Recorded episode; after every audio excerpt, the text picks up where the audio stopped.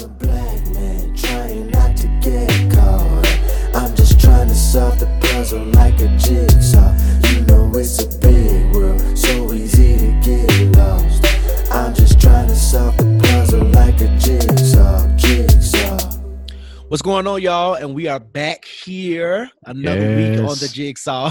I am Josh Rogers, I am Bryan Hare. and welcome back to the show where we talk about how we navigate this crazy thing called life. It is the Jigsaw Podcast where we talk about the perils, the praises, the productivity, and the pomp and circumstance of being a black person in America. Brother, how are you? I am doing wonderful. Actually, I'm doing pretty good. As always, it's great to be black. Yes, sir. Uh, we are here in the land of the living. Uh, we survived yet another week, year, day, whatever. Um, so I'm, I'm glad. I'm glad to be here. How about you?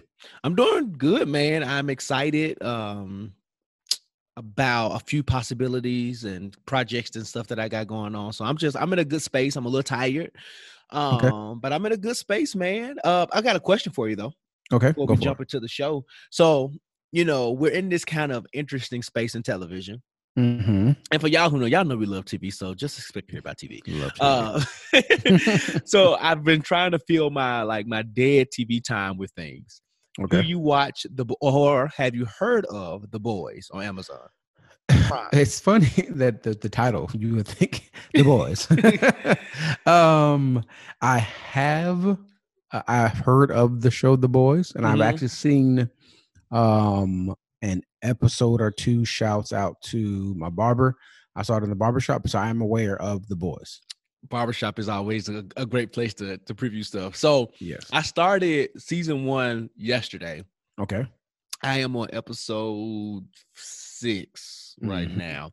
Um, it is about superheroes, but bro, it is some wild and crazy stuff going on in this here show.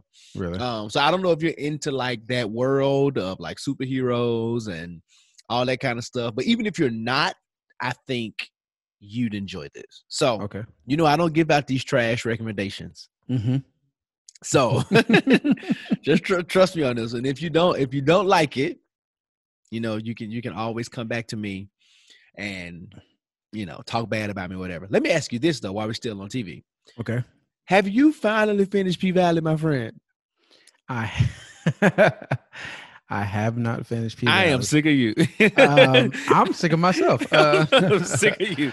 well, 'cause the thing, well, the thing is that uh, I was, you know, those of who are married or you know in relationship, uh, that you know usually your spouse doesn't want you to watch shows, especially shows that they want to watch Mhm. without them. But then Lauren gave me the uh, the green light to go do it by myself, but I haven't had the opportunity really to go do it by myself. Uh, so it may be a situation where I, you know, knocked it out during the day. Um, now that my in laws are in town, so I may, you know, while I'm supposed to be working in the office, I might be watching P Valley. Okay. I'm just disappointed. I am so. Well, I think I made it through like episode four, I think, and then yeah. Okay. God bless. but uh, by by by by next week, I will have uh watched it. I promise you. Okay, we'll see. Okay. Mhm. Y'all heard that, but it's cool. Go ahead. Do your thing. Don't be like that. Uh, but yeah, you know, so that's good though. I, I'm, I would definitely watch P- P Valley. It's a it's a good show. It's a great show, and I trust your recommendation. I will also be watching The Boys. I like I said, I saw one episode. I think um, where the young lady who had the superpowers was on a man's face. Oh, yes. yeah, I saw. Oh, mighty God, I saw that. One. I saw that one. Hello, somebody. That thing. That thing was disgusting. I'm not even. I'm not even gonna try to hype that up. But yeah, yeah, you saw an interesting episode. I saw it in the barbershop. interesting. The barbershop would do that, man. The It's, it barbershop is a it great is place. That place. It's a great place. Where it's, and speaking of a great place, I'm in a great place right now because my Los Angeles Lakers won the championship. So I'm excited about Jesus. Hooray! I'm Hooray. excited about Jesus. you, you guys know how I feel about sports, but congrats to the Los Angeles Lakers and the city of Los Angeles and LeBron James and all, all that goes with that. Yes, Correct. this this one was for Kobe Bryant. Uh, those of us that were in Laker Nation, we understood the, the the magnitude of the loss of Kobe Bryant, and we needed we needed this win. You we needed, just need, we y'all needed needed this to win. win. Now I can definitely agree about um the um the magnanimous loss that the Mhm. earth has felt. You know, with Kobe Bryant passing, I understand his impact on culture and legacy. Mhm. Um, so while I'm not the biggest sports fan, I get that. Um, but again, hooray to the Los Angeles Lakers, and kudos to them for um for winning. What I will say is that here's an interesting tidbit about that. My wife, Mhm. my wife, made me watch the, the actual championship game, really. and she fell asleep on it. I'm like, woman, she said we ought to be watching it. I was like, whatever. So I turned off Living Single. Oh, wow. Okay. put it on um whatever channel I was watching, ABC, NBC, whatever was on, and and uh, we watched it. I looked over to the right. I said, And the "Woman of of God, woman of God is mouth open and knocked out." everything. And I actually, but you know what? I stayed with it because one thing I will say about sports and me is that while I'm not a big sports fan, I Mhm. like the I like the competitiveness of like championships. Mhm. So like um while the Super Bowl is kind of like this cultural thing, I actually Right. am usually in tune for that game. March Right. Madness is one of my favorite times of the year just because of how competitive it is. So like I'm not a huge sports fan, but like the final game is usually one that I can actually watch because I know like those boys be playing for something. Like the Miami yeah. Heat, while they lost, like they were trying their best oh yeah. to Oh, yeah. get to a game seven. Um, Yeah. it just it just didn't happen. So and I respect and I respect Miami Heat. Um, they Jimmy uh, Jimmy Butler, Jimmy buckets, um, did a great job. Um, Miami is a dope city. Um, I can't wait to get there. whew, I can't wait to get there. I can't wait to get there. Looking to get there. That's what Dorinda said. Um, but anybody with a name like Jimmy, you know he was gonna fight. that boy, that boy government name is Jimmy. His it ain't a name nickname. Jimmy. His name is Jimmy. His name is Jimmy. Black people will have uh, they the nickname or the or the abbreviated name as their first name. Yep. Willie. Name is Jimmy Butler. If Jimmy you Butler. Know, if you didn't know he was black, man. So no, for real though. Congrats to um, Los Angeles, the Lakers, not the Clippers, Not the the, Clippers. the Lakers. Not the Clippers. Great win. And you know. I wonder how awkward it is for them to be in the same city, and you know, the the city is celebrating this team, and you know, you're just kind of, you're just kind of there. You just and and the thing I mean, you is, grew you grew up there. You grew up. So how like Oh, how, yeah. how, The- how was that climate? Like the when LA Clippers are- win championships and the Clippers have always been a laughing stock in LA. They they've always been like um the little brother of the Los Angeles Lakers. They Gotcha. they've had some seasons where they've been good. Mhm. Um, and this was supposed to be their season where they're supposed to win the championship. And then there was all this talk about, you know, this is our year, our city, uh, we the best team in LA, and they didn't even make it to the finals. Like, like didn't even make it close to the finals. Mighty God. Do you So- think that they would one day leave LA? Or They will- should. Or they forever like have this chip on their shoulder? Uh, my understanding is they're actually building a stadium, uh, an arena, excuse me, in Inglewood. So they're actually building. So this, this, the irony of it all, they actually, the owner, uh, Steve Ballmer, he's a billionaire. Uh, he purchased the Great Western Forum in Inglewood, which is where the Los Angeles Lakers used to play. And he bought that, and he's revamping and revitalizing that in the community and stuff like that. So they're going to stay in LA.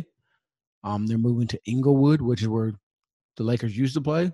Okay. Um, but you're still gonna be the Clippers. Like, and, and honestly, if the Clippers win like a championship or two, it would always be like a Lakers now. So regardless of whatever happens in the near future, like they would have to win like ten championships in a row, and then it still may not necessarily be a Clipper town.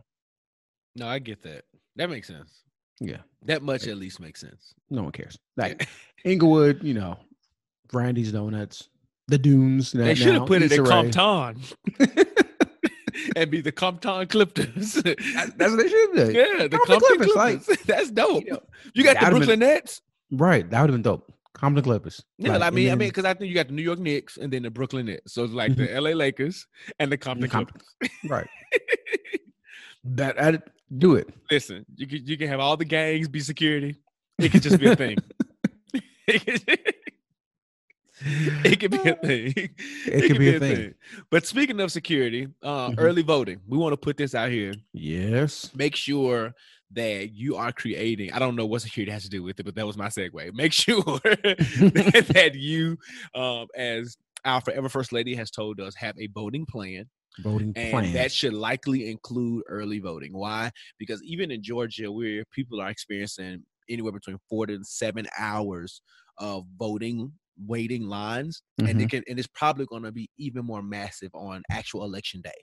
So if you have not turned in your um your paper ballot by now, or um it's probably I don't want to say it's too late, but based on some of the information that I've seen, you Mhm. would have likely needed to turn that in like today in Right. order for it to get there, be counted, and all those other different types of things. So at this point, if you did not turn in the mail-in ballot, please go to an early voting location. The beautiful thing about early voting is that you do not have to go to your designated precinct. You can go anywhere within your county and Mhm. you can vote. The, um, the the the unfortunate fact is that a lot of counties have uh, a limited number of voting locations. Mhm. Um, so, but a lot of counties are also putting out apps to show you like which locations has the shortest lines and things like that. Yep. So make sure you are doing your research. You're utilizing all types of technology to make sure that you are not experiencing voter suppression because these long lines and all this other kind of stuff is a form of voter suppression. Yep. Um, and we just want to make sure that everybody in the jigsaw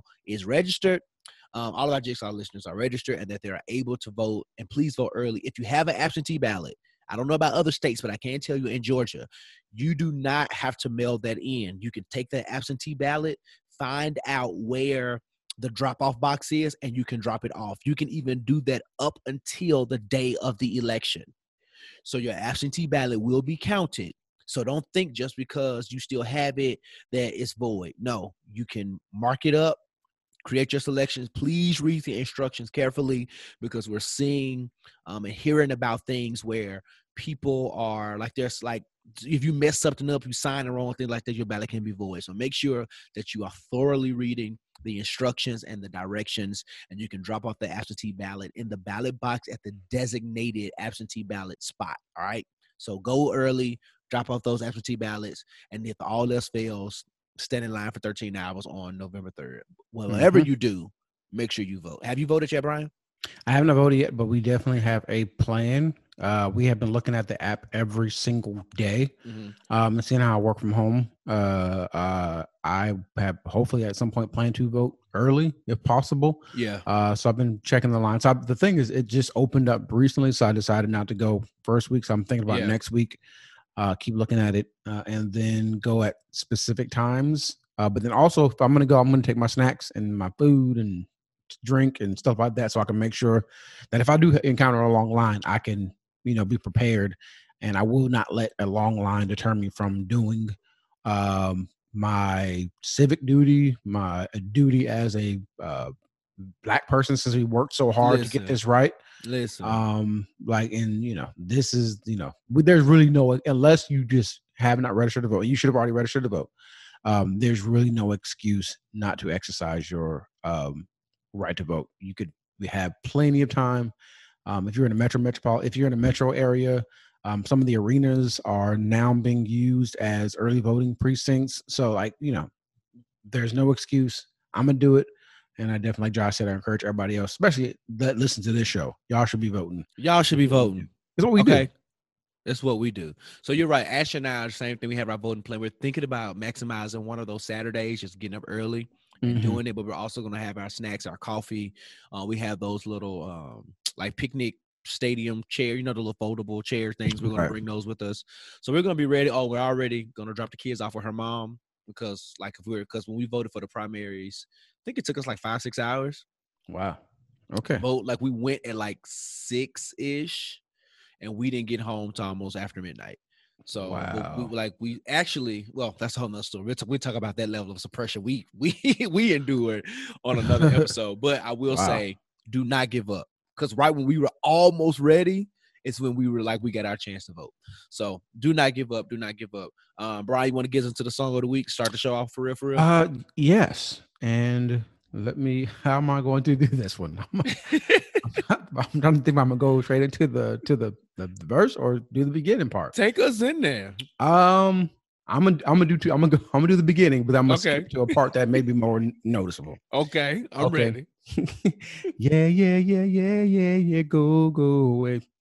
Yeah, yeah, yeah, yeah, yeah, yeah, go away. This is America. Okay. Don't get you slipping now. Don't get you slipping now. Look what I'm whipping now. Uh, uh. Don't get me slipping now. Don't get you slipping now. Look what I'm whipping now. Uh, uh. Remember, I thought, I thought we was finna kumbaya. I thought we was going straight into some some some devotional tongues. Somebody's here, my Lord. Come by Oh, here. that's a dope song, man. Childish Gambino is um Yeah. shout out to Childish Gambino. He's amazing, dope artist. I love Yeah. Donald Glover, Childish Gambino, whoever he is in whatever moment. Right. This is America, though. This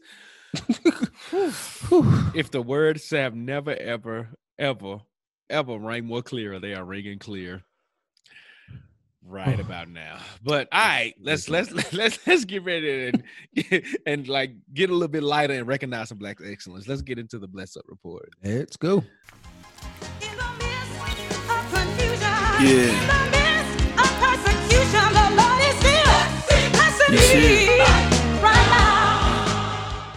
All righty. We are here at the Bless Up Report where we come and we salute black excellence. So Hallelujah. We believe in it. We believe in it. We believe in it. we believe in it. Um, so um Christmas is coming up. Josh, it is your favorite holiday, am I right?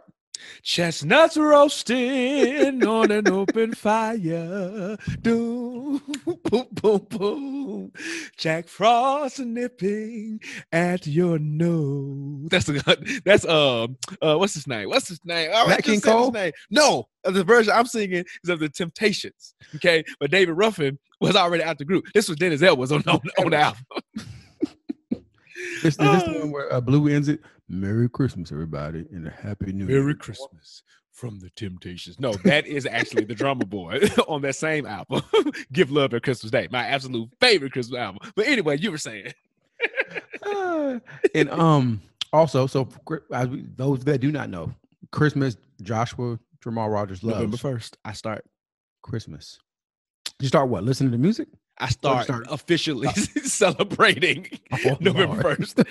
so that's so it begins with listening to music. It begins with you know mild decorations. It begins. oh it begins. jesus It begins November first. what what normally i you know don't really do too much christmas but i have a chat now so i'm, I'm doing more christmas you know i'm doing more christmas this year God has delivered you from from this spirit. that grinch that grinch spirit got been on me that grinch spirit been on me um so but you know you all celebrate christmas a lot so what color is y'all santa black. my Santa and my Jesus are both black. they're both black they are black. what you heard? yes, your Santa is black. So, uh, with that being said, get, bless up to Jacquelyn Rodgers. No relation to you, uh, unless you know somewhere down the line. You never know. We all kinfolk. Um, Jacquelyn Rodgers of Greentop Gifts. Um, she uh, created this company that pretty much brings some diversity to your holiday celebrations. Um, we've actually been celebrating, or not celebrating, but actually been supporting uh, Greentop Gifts for a couple years now um, where she has uh, wrapping paper. We started buying her wrapping paper uh, for our gifts, and you know, we believe in supporting black businesses and supporting black stuff. So the Santa is black. So we've been buying the wrapping paper for some years now, but now she's even um, expanding. So she you can get some apparel, you can get some home decor, you can get some stationery, you can get almost everything um, on that website. So Greentop Gifts uh, green, greentopgifts.com. You can get all kind of stuff on there regarding uh, Christmas decorations and stuff like that. Um, and it, this is not just your, you know, even though it's black owned, um, oftentimes we, you know, want to give them exposure, but she's already gotten the exposure. Uh, but we definitely want to continue to build this brand.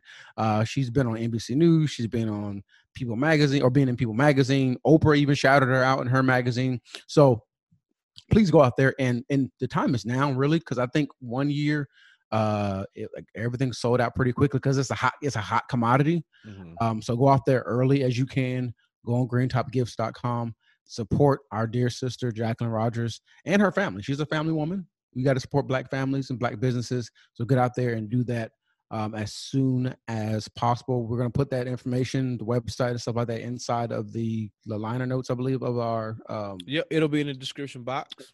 all right, it'll be in the Yep. description box. And please go out there and, and support as uh, as you can.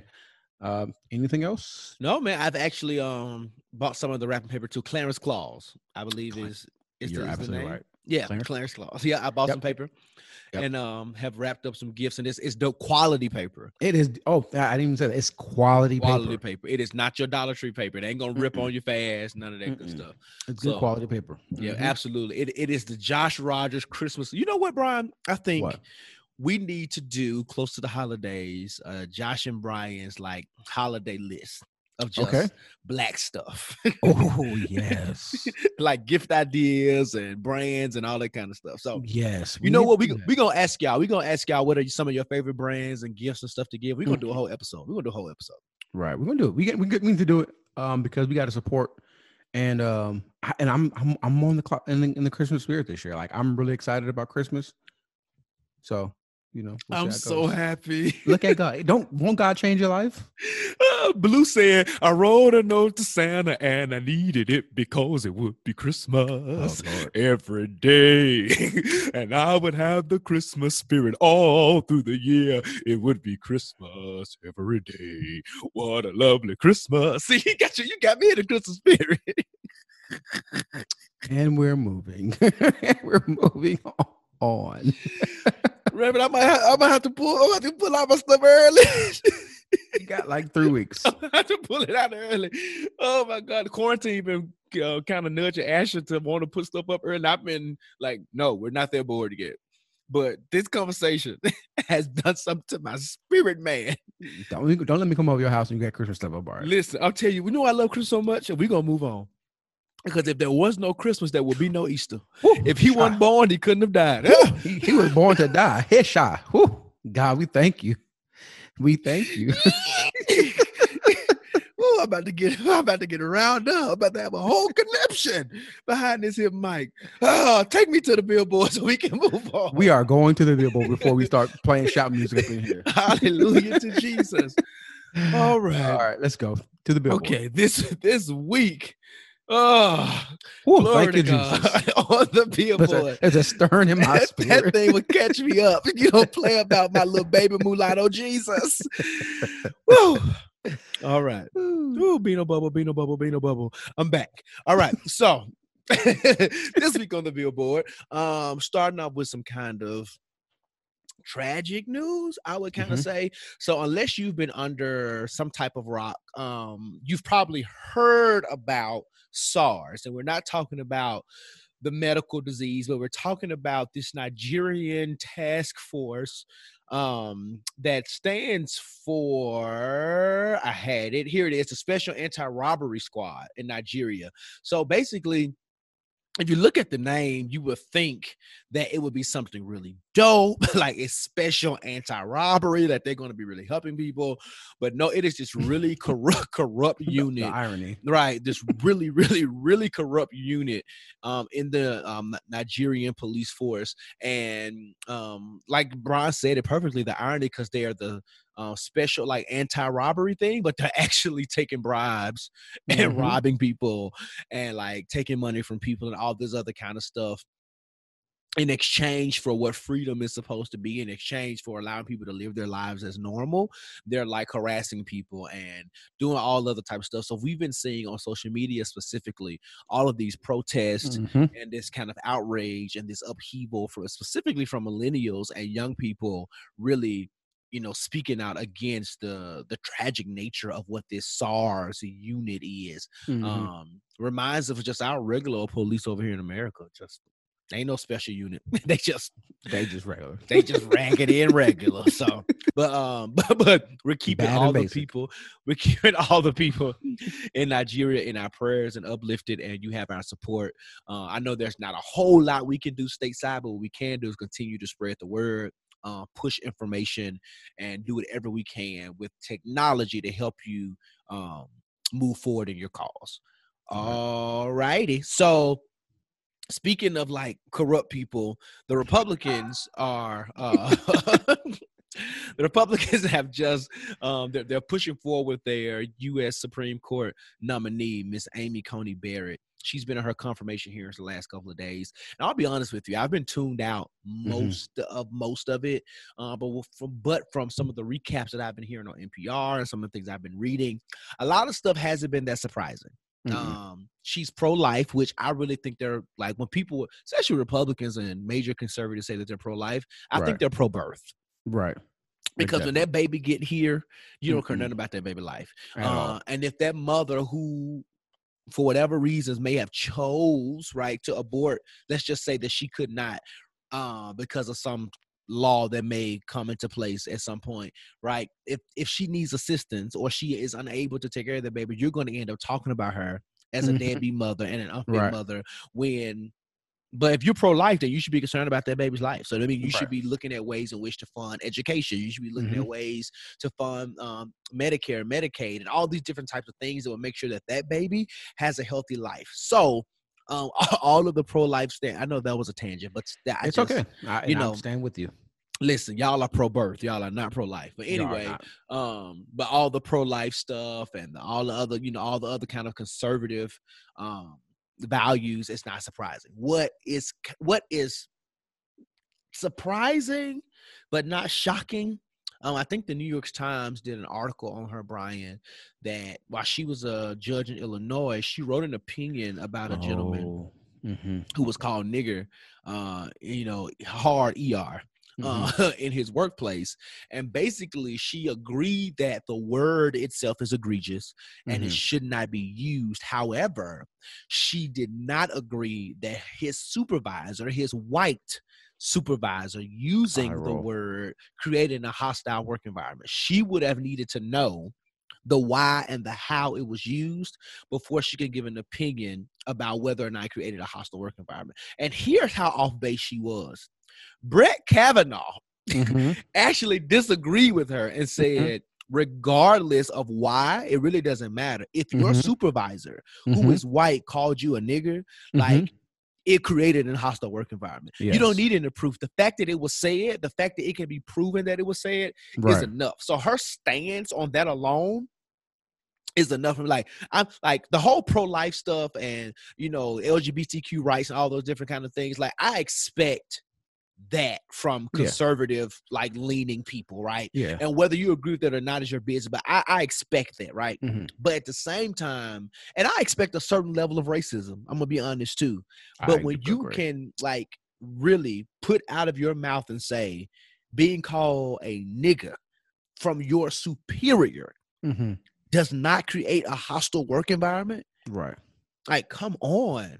Right. That to me, that's just like to me, it's it's similar to like sexual harassment.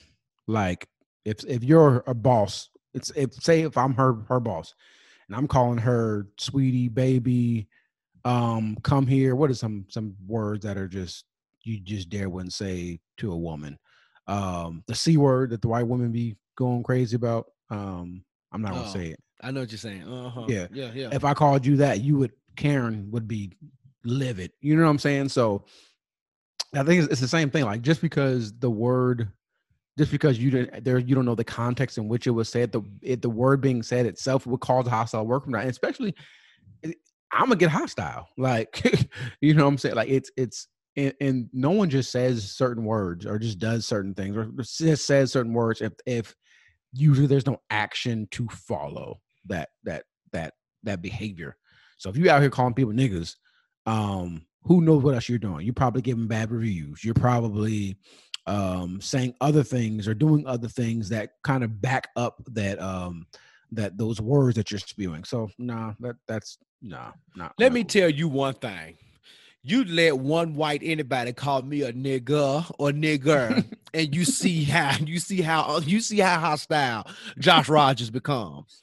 Let me just, especially in the workplace, I've been in Nat Turner that entire office, and Oh. I ain't laughed after that one because I am serious. Me and one of my most recent former supervisors got into it. He didn't call me on my name, but he used an expletive towards me. And Bryan, I said, Mm. Man of God, did you stay safe? I was saved. to the extent of your convictions, I might not have been saved, but I was saved. I said, ex- I said, well, what you won't do is cuss at me. He said, well, I said, well, listen. and at that point, when he tried to explain it, Mm-mm. I saw red and I slammed his door and we he tried to shake my hand at the end of the day. Tell me, No, have a good evening. I said, Joe, I'm calling you. I said, Joe, go home. in the middle, we had an open workspace. I said, go home.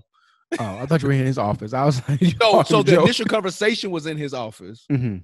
Then when he tried to shake my hand, like at the end of the day, like it was out when I was at my desk. I mean, but I'm just saying, if that piece, and he didn't Mhm. like cuss like me out, he was cussing at me. If Right. that was enough to get me riled up, like, and that created a hostile work environment because our Right. relationship was very awkward Mhm. from that point on. Because I also knew he understood that he had the wrong one after that.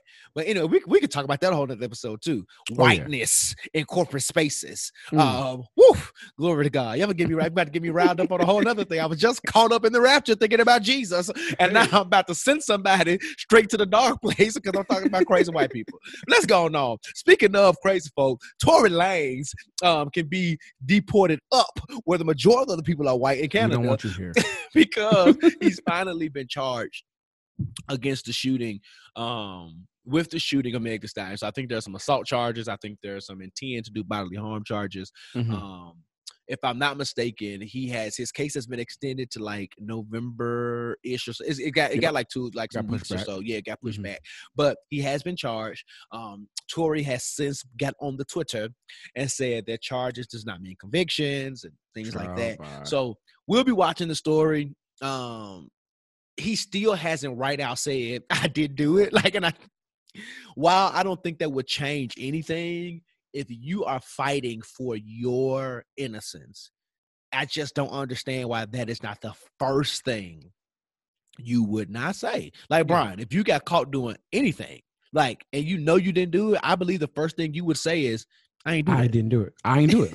Yeah, and from that point, I'm trying to prove that I didn't do it. But my initial statement is going to be I didn't do. it. I'm not trying to use the fluff language. I'm not trying to do all these other things. I'm just straight up.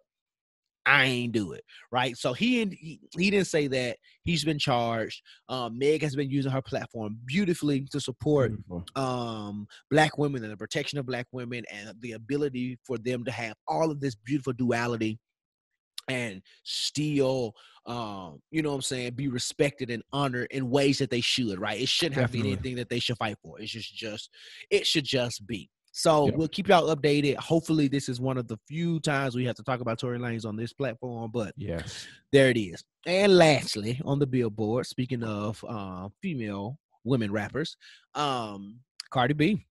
We love her. Cardi B celebrated a birthday, and boy, did she celebrate. She celebrated. she celebrated so much that, you know, uh, her, her bosoms Her bosom. made their way to the internet uh, in a in a IG story that was deleted, and she pretty much was like, "I got drunk. It was me. Whatever, whatever, whatever." Um, so shout out to Cardi B for just always being like this. I think that's why I think that's her charm. We Yeah. love we love her because she's so authentically her. No matter how crazy or quirky she is, she's her. She hasn't changed that. And if you actually look at her, bro, she throws out like quite a few pockets of wisdom even Yep. in her goofiness. Like Mhm. the fact that she took it, she owned it. She didn't try to like do this big PR thing about it. She deleted the, the thing Right. and then she went on and addressed it. And she's like continuing to celebrate her birthday. Like it happened. Like she and. I think the other part about it is too, she's a former stripper. So I think a part of her was like, all right, you saw a nip. you know how many people saw my nips? like I think I think that was the other part. She was unbothered um by it, but at the same time, like she handled it well. Shout out to Cardi B. Happy belated birthday. Yeah. Um and shout out for Cardi B too Mhm. for I'm not I don't know what goes on between well what went on between Cardi and Offset. What I Mm-hmm. do know is that she has a level of maturity about her and their relationship. Mhm. Wow, because I think people were trying to come for him, and she was like, Cardi, I mean, Offset isn't a bad man, he's just a dumb man. Mhm. And when she say dumb, she meant like because he cheated, blah, blah, blah, blah. But she went on to say, like, um, he protected her in the music business. He looked out for Mhm. her. He was one of the few people who did not want to use her, all these different kind of things. And beyond all of that, he's the father of her child. So Right. she was like, while y'all may think one thing, I always have to deal with this man. Mhm. And I'm not gonna let y'all say nothing bad. And I think that's a very mature stance. Um, I think that is a uh, a way that we should, appro- especially if the relationship didn't end like for any abuse or anything Right. crazy like that. Um, while you may have you may have your personal differences, I do think that there's a level of because I mean, just say it like this: God forbid something happen between me and Asha. I'm not gonna let people dog her in public. At all. I'm just not about to let it happen. She's the mother of my children. I'm just not about to Mhm. let it happen. And I can feel whatever I want to feel, but I'm not about to let y'all dog her in public. Um, and I think, and I just think that's the stance that Cardi is taking. So shout out, shout out, to, shout out to Belcalis. Shout Yes. out to Belle Calise. Yes. All right, Bryan, you ready to get into this living room conversation? Because um, I think we may be NWA minus one.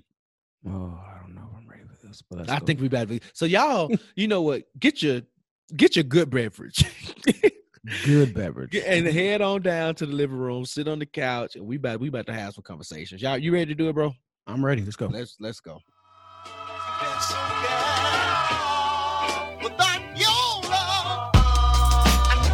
It's about the love change. Do it with some soul in a little love. All right, we are here in the living room. Thank y'all for you know joining us in the living room. Uh, Make sure you Mhm. take your shoes off when you walk in the house. Um, we got something to talk about. Um, so you know, I was scrolling the uh interwebs, Mm-hmm. um, social media, and then I saw a post where um O'Shea Jackson Sr., Oh. Ice Cube, yes, better known as Ice Cube, Craig. Uh, Craig. He, I guess, got shouted out by the Trump campaign. oh, uh, did he? yeah. He he did, Okay. um, which is interesting. I'm, gonna I'm gonna go back to go forward, where he had a whole song about you know a rap song, and he kind of dissed Easy E, talking about I would never have dinner with the president. I would never have dinner with the president. Basically saying like you know I'm think you a snitch and all that kind of stuff. You haven't dinner with the president. But come to find out that the man of God um has been having dinner with the president um and working with the Trump administration regarding what he uh considers to be some type of agreement or whatever um to try to i guess negotiate with the um the administration and have you have you heard about that part or So I, so let me let me just get comfortable in my seat so I can talk about Craig. Um, Deebo should have knocked him should have knock should him have out. knocked him out because if, we, if we're gonna be honest, if it wasn't for that brick, that that brick saved him if it weren't for that brick, Mhm. okay. Um, but no, seriously. So I saw the conversations maybe a month and some change ago, somewhere Mhm. around that timeline where, um, Mm-hmm. where Ice Cube got on the internet saying that um Joe Biden did not automatically deserve his vote. He had to earn it, and if you know he would have a conversation. And, and part of me agrees with that logic. yeah, Right? yeah, yeah I don't think that we we I don't think that we have to blindly vote for anyone. anybody I also, though, the, the flip side of me, you know, believes that I don't know that we've had such a toxic and polarizing administration. Oh. Uh, at least not in this, you know, I would say, shoot, Kennedy forward. I don't know that we've had anything like so toxic. Like honestly, like none of them have been perfect. They probably have all had some overt racism or racist undertones and things like Mhm. that, but nothing like what we've seen in this administration. nah right. nixon may have been close but yeah, not- Nixon may have been the closest one, but he was more of a he was more scandalous on some other stuff than he was like with the kind of xenophobia, racism, and stuff that he like we, we're seeing today. So anyway, um, so I say that to say, while I do not believe you have to blindly vote for anyone, no not at all I do believe that the current administration is so terrible terrible that it's almost like, bro, we don't like Kanye West is not a choice. Some other random third party person or fourth party person or feel like they're not choices. So, um, and while you could argue, and I think that was part of Ice Cube's point, right, that Mhm. both sides, you know, are corrupt and will lie. We've Mhm. said it on this podcast several times. There Several are ways Mhm. in which Mhm. you can hold a Biden administration accountable that Right. you probably would not be able to do with a Trump administration. And you Not at have to also think about the residual effects of a Biden administration. You're talking about new secretaries of housing and HUD, like um, secretaries of state, secretary of like all these different types of appointments, new AG, all these different type of things that affect daily life. So when you think about affordable housing, when you think about some of the gaps in education, like Mhm.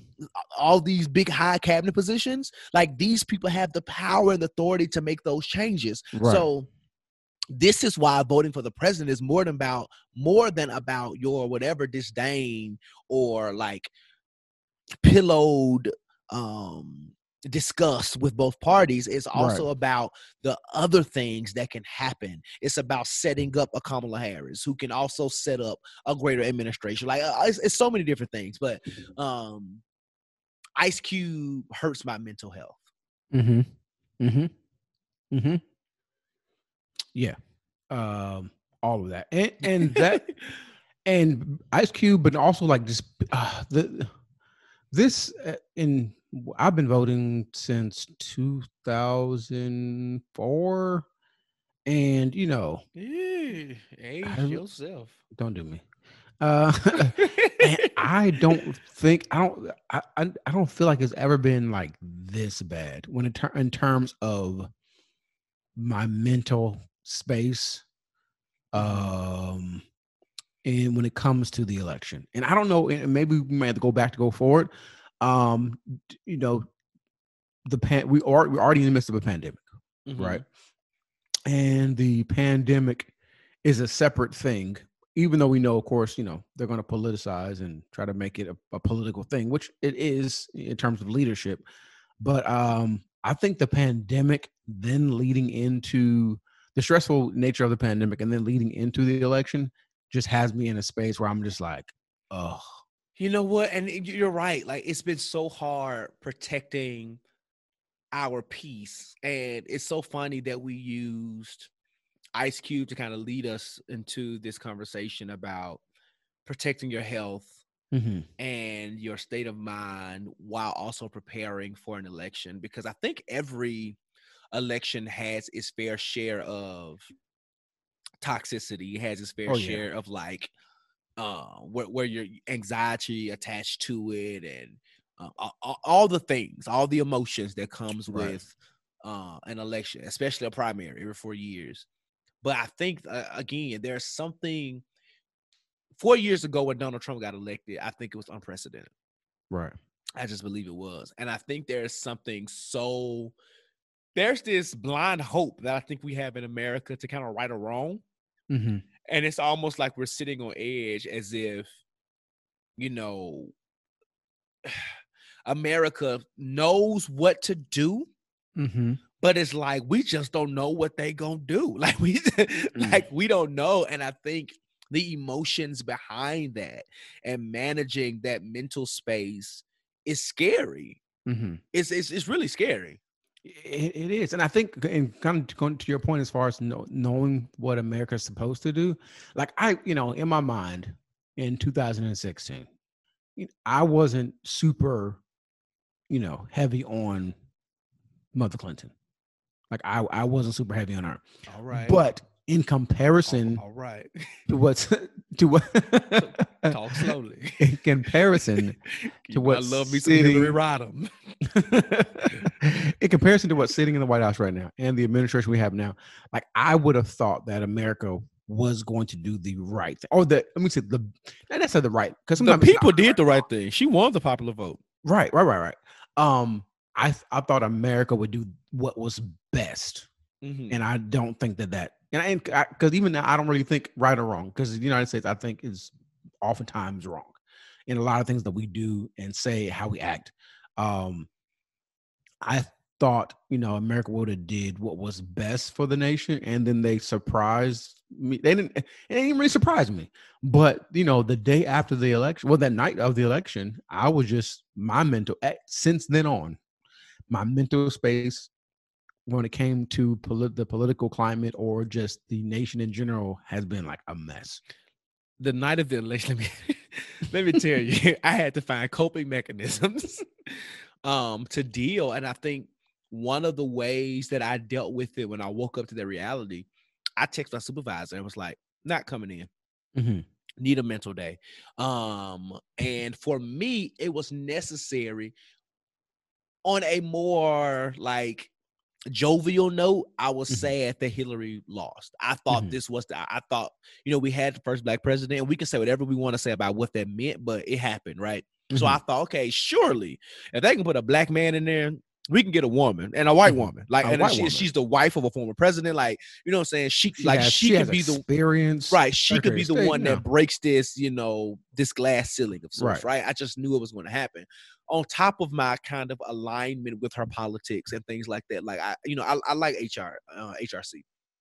So on one end, I was kind of disappointed, but Mhm. what really made me take that mental break because I, I understood. I didn't think that Donald Trump would be all that he turned out to be. No, I didn't. But he was far I- worse than I thought he would be. I definitely, un- but I kind of understood what we were getting into because I Right. saw how how like more racist people were emboldened Right. um by his candidate, you know, him being a candidate four years ago. So I just kind of I had a picture of what uh, it could be, and then at the same time, it's just like I think this was the first time outside of like a Reagan, right, where Mhm. somebody who was like grossly unqualified to be the president of the United States. Like you can say Obama didn't have much experience, but he has a law background. Mhm. He was a community organizer. He was a state senator. and He became a Mhm. U.S. senator. So while he may not have been a U.S. senator long, like he had a career Mhm. and he studied and he had jobs, whether he Mhm. stayed in them long or not. Right? That prepared him. Like Donald Trump was is a failed businessman and Mhm. a lackluster reality television host. right. Like legit. Like that's it. Mhm. That is really it. And you elected that type of. I, and I, I want y'all to think about. It. Let me say that again. He is a failed businessman Mhm. and a lackluster reality television host. That's what you decided can create policy and care for the American people. Mhm. That's what y'all decided. Oh, and when yeah. and when you begin to really analyze it from that angle, there's no way in the world you should be satisfied with that level of administration. Mm-mm. like not at all. This is this is what I hear. Oh, you know he he's a he's a jerk, but you know he gives it to us straight. He lies. Um, He lies all know, the time. all the time, all the time. Um, and he's gonna restore the the country back to the Lord, and Donald Trump don't know the Lord. he don't know Jesus. He don't. He don't know Jesus. I'm sorry. I'm sorry to to to burst your bubble. Man said two Corinthians. He said two Corinthians. Then they asked, they asked the man, the man. I was about to say man of God. They asked the man, uh, name your favorite your favorite Bible verse. He said, "I'm not gonna do. That. There's too many good Bible verses for me to name. You couldn't name Because he didn't know one. You ain't know. You ain't know one we all know. For God so loved the world that gave only God and Son, that whosoever believes in him. You ain't know that one. You ain't know Jesus wept. Jesus wept. Two words. Jesus wept. Noun and a verb. That's it. Jesus wept. Jesus wept. Oh. Oh, but that's that's where we are. And but even like so since then, I would say like the this, you know, just every day, the level of like anxiety and just you know, feeling of just like as if like a powder keg is about to Mhm. explode. Um, it's kind of had me on edge. And then on top of like that, just the normal stuff that's going on every time I turn on the TV, I scroll the, you know, the interwebs.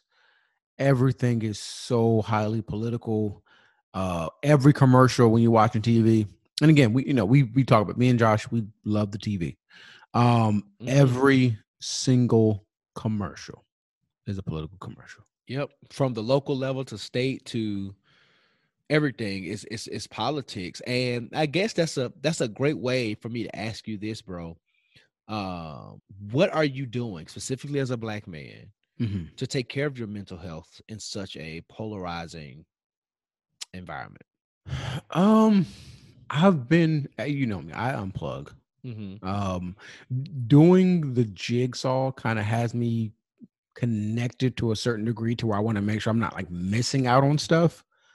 But uh, other than that, I usually try my best to unplug if I can, um, because I just, I just can't. And honestly, even when it comes to certain topics of of discussion, um like for instance the other day our, our friend a good good good friend of ours and he wasn't he didn't mean anything by it he was like hey if y'all want to see something that's gonna really you know like make you mad like check out this um this hashtag. Mhm. And and normally we we we in our group chat we make jokes and stuff like that, and you know it's stuff like that's funny. And, and in most cases it's funny, and it probably would have been funny, but in the in that moment I was just like I can't do that to myself. Right. Like, um, I, I guess because to me, I think even the older I get, the more like emotional I get when it comes to as far as like things that are going on, and the more sensitive I am to certain things. Mhm, mhm. But I guess my, my to answer your question, yes, my my the way I do handle it, or I don't even say handle it. I, I don't think I'm really handling that well. Is I'm just really just I I just turn it off or I unplug. Or if I'm going to be on social media, I'm trying to find stuff that's funny. Like, give me the memes, give me the stuff that's gonna make me laugh. I don't want to see anything remotely serious. Um, even if I see something regarding like um the man that sits in our White House, I oftentimes if I don't have the capacity to to read it, if I'm not in a good space, I'm just gonna scroll right past it Mhm. because I don't want to see a tweet. I don't want to see, you know, stuff like that. I just can't. What about you? No, same the same way. I don't know that I unplug in the in the same way. Mhm. But what I will agree with is that I'm not intentionally going to look for anything. Mm-mm. No, not at all. Um, so for me, I am a kind. That's why I, I hate the Oh, Wikipedia because when I tell you I get caught down, I start clicking on links. oh and I- yeah, and by the time I'm done, I didn't I didn't been through 30 Wikipedia pages. right, right. Um, that started from me trying to remember an actor's name, and then like anyway. Okay. But I, I say that to say, like when you say if you'd have the capacity, there are times where if I see an article nine times out of ten, I'm probably going to read it. Mhm.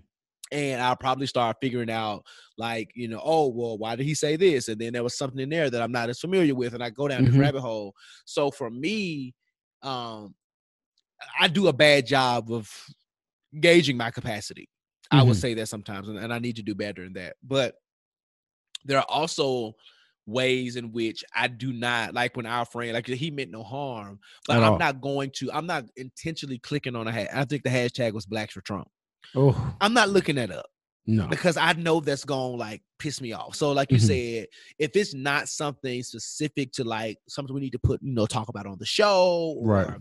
something that I need to write about in one of my blogs, or you know, whatever, it's something I'm doing personally, like I'm I'm not going to research ways to get me upset or Right. to further affect my mental health because you know on a larger scale what happens in this election like I, it not only affects me as a as a man but it affects me as a black man specifically Right. Right. um when you think about a lot of the police brutality wow it did not start with donald trump Mhm. but there are so many ways that this administration has been blind or turned a blind eye to Mhm. What's happening to black and brown communities Right. so with that kind of leadership still in place, it puts me on consistent edge. Like I think black folks are already on the edge with police, but like with this level of administration, it puts you on consistent edge. So for me, unplugging would have to be literally unplugging, like right. going to Fargo, North Dakota in a mountain.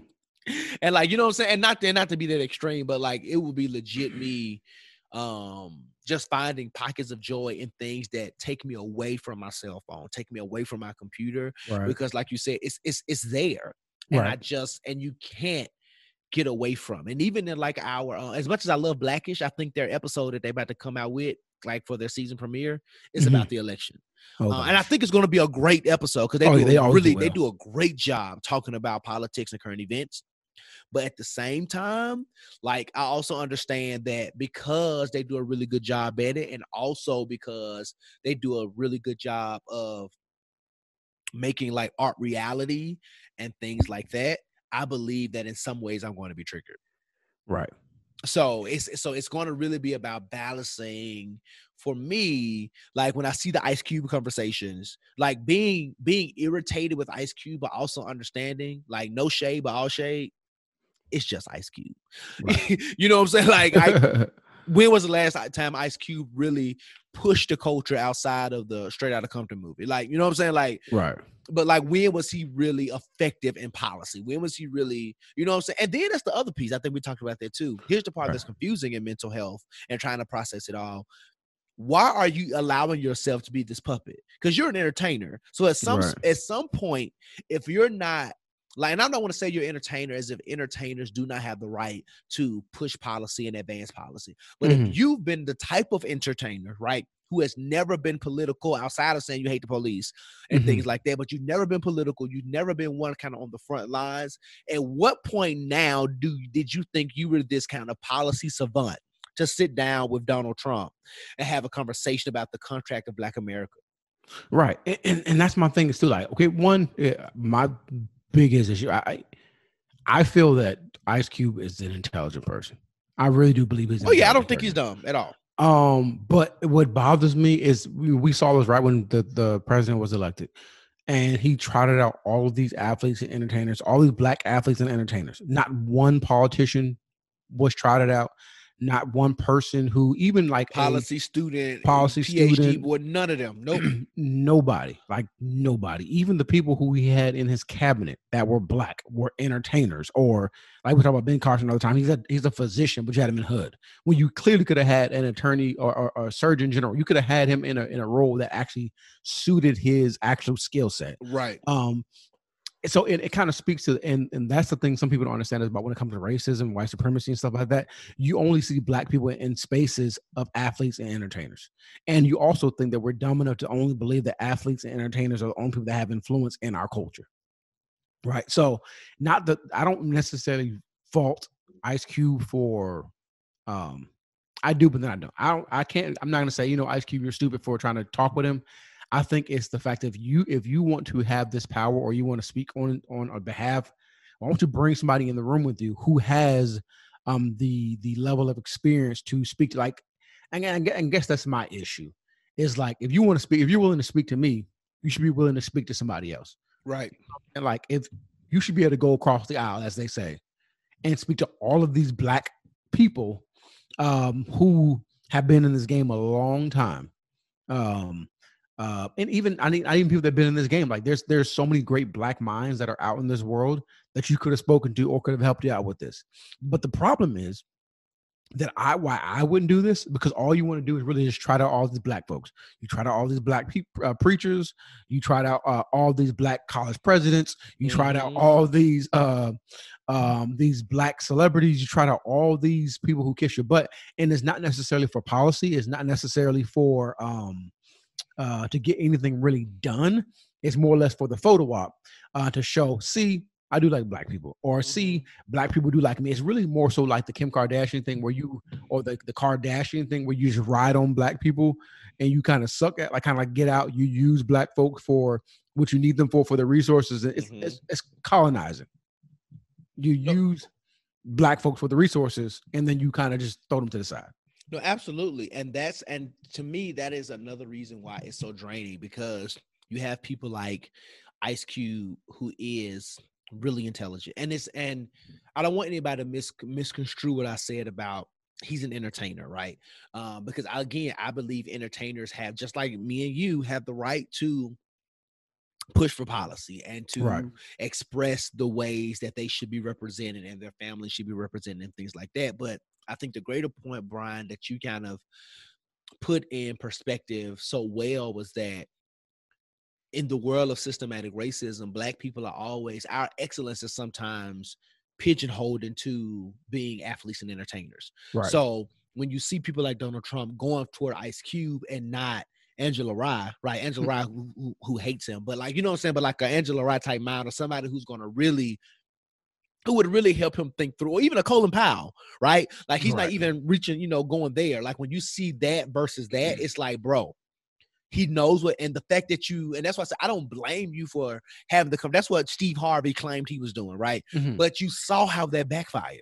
Right. Donald Trump, not only the were black people mad at you, and Steve Harvey has recovered, unlike Chrisette Michele. Oh, we still praying But- for her. we, we we still praying for Chrisette. Um, but like not only yeah, black people are gonna be upset with you for a while, but also see how nothing happened after that meeting. It was Nothing. a photo op, it was a conversation, you know, fake conversation, and and nothing else happened. So while Ice Cube may be saying, I think he responded and said people are bad on both sides, and the Democrats said something. I think he tweeted um response to someone said the Democrats said they're going to wait after the election to talk about the contract with Black America, whatever they're calling it. And actually rightfully so Mhm. because there's no need for me to really have a conversation with you unless I know I'm going to be in a position of power. Because here's the other piece, and you can, you know, write crazy to me if you want. Biden has an agenda and policies in place where he's addressing black issues, social justice, um, justice reform, HBC. Like uh, he has a plan that addresses these things. Mhm. I don't think that the plans are perfect. I don't think that they are the end all be all, but he has a plan. So before he begins to really entertain this kind of convoluted contract with Black America or whatever that is, like let's think again, let's think through ways we can get Biden elected. And let's take this contract, whatever it is, and use that as a measurement, as a means to Mhm. hold this administration accountable. So I don't think that the administration telling you that, hey, let's work together and then let's look at this once we're elected. I don't think that's a no. I think that is a strategic move to say we're not going to haphazardly say um, fire all the white police because we don't know what's in this. We don't know what's in this contract, right? Right. And Donald Trump ain't going to do. 99.9% of the stuff that's in there. No. You literally just felt good because you was like, well, at least he listened. Okay. Oh, whatever. Like he Right. listened to Steve Harvey. And again, nothing came out of that conversation. So Nothing. my point is is that when you see people i guess one of the ways and i don't know if y'all taking notes or not but one of the ways that you can control your mental health during like this time and this space and this political season is to not allow the like the loudness of celebrity content or the antics of the current administration to throw you off or to take you to a place where you're ranting and you're raving unnecessarily. Because one, you're gonna be in the comments and stuff likely talking to yourself. Because these celebrities ain't about to respond, ain't about to respond to you. At all. Um, but at the same time, like you have to be in a space where you can be angry, you can write think pieces and everything you want to, but don't get so caught up in that that you lose sight on what you actually can do.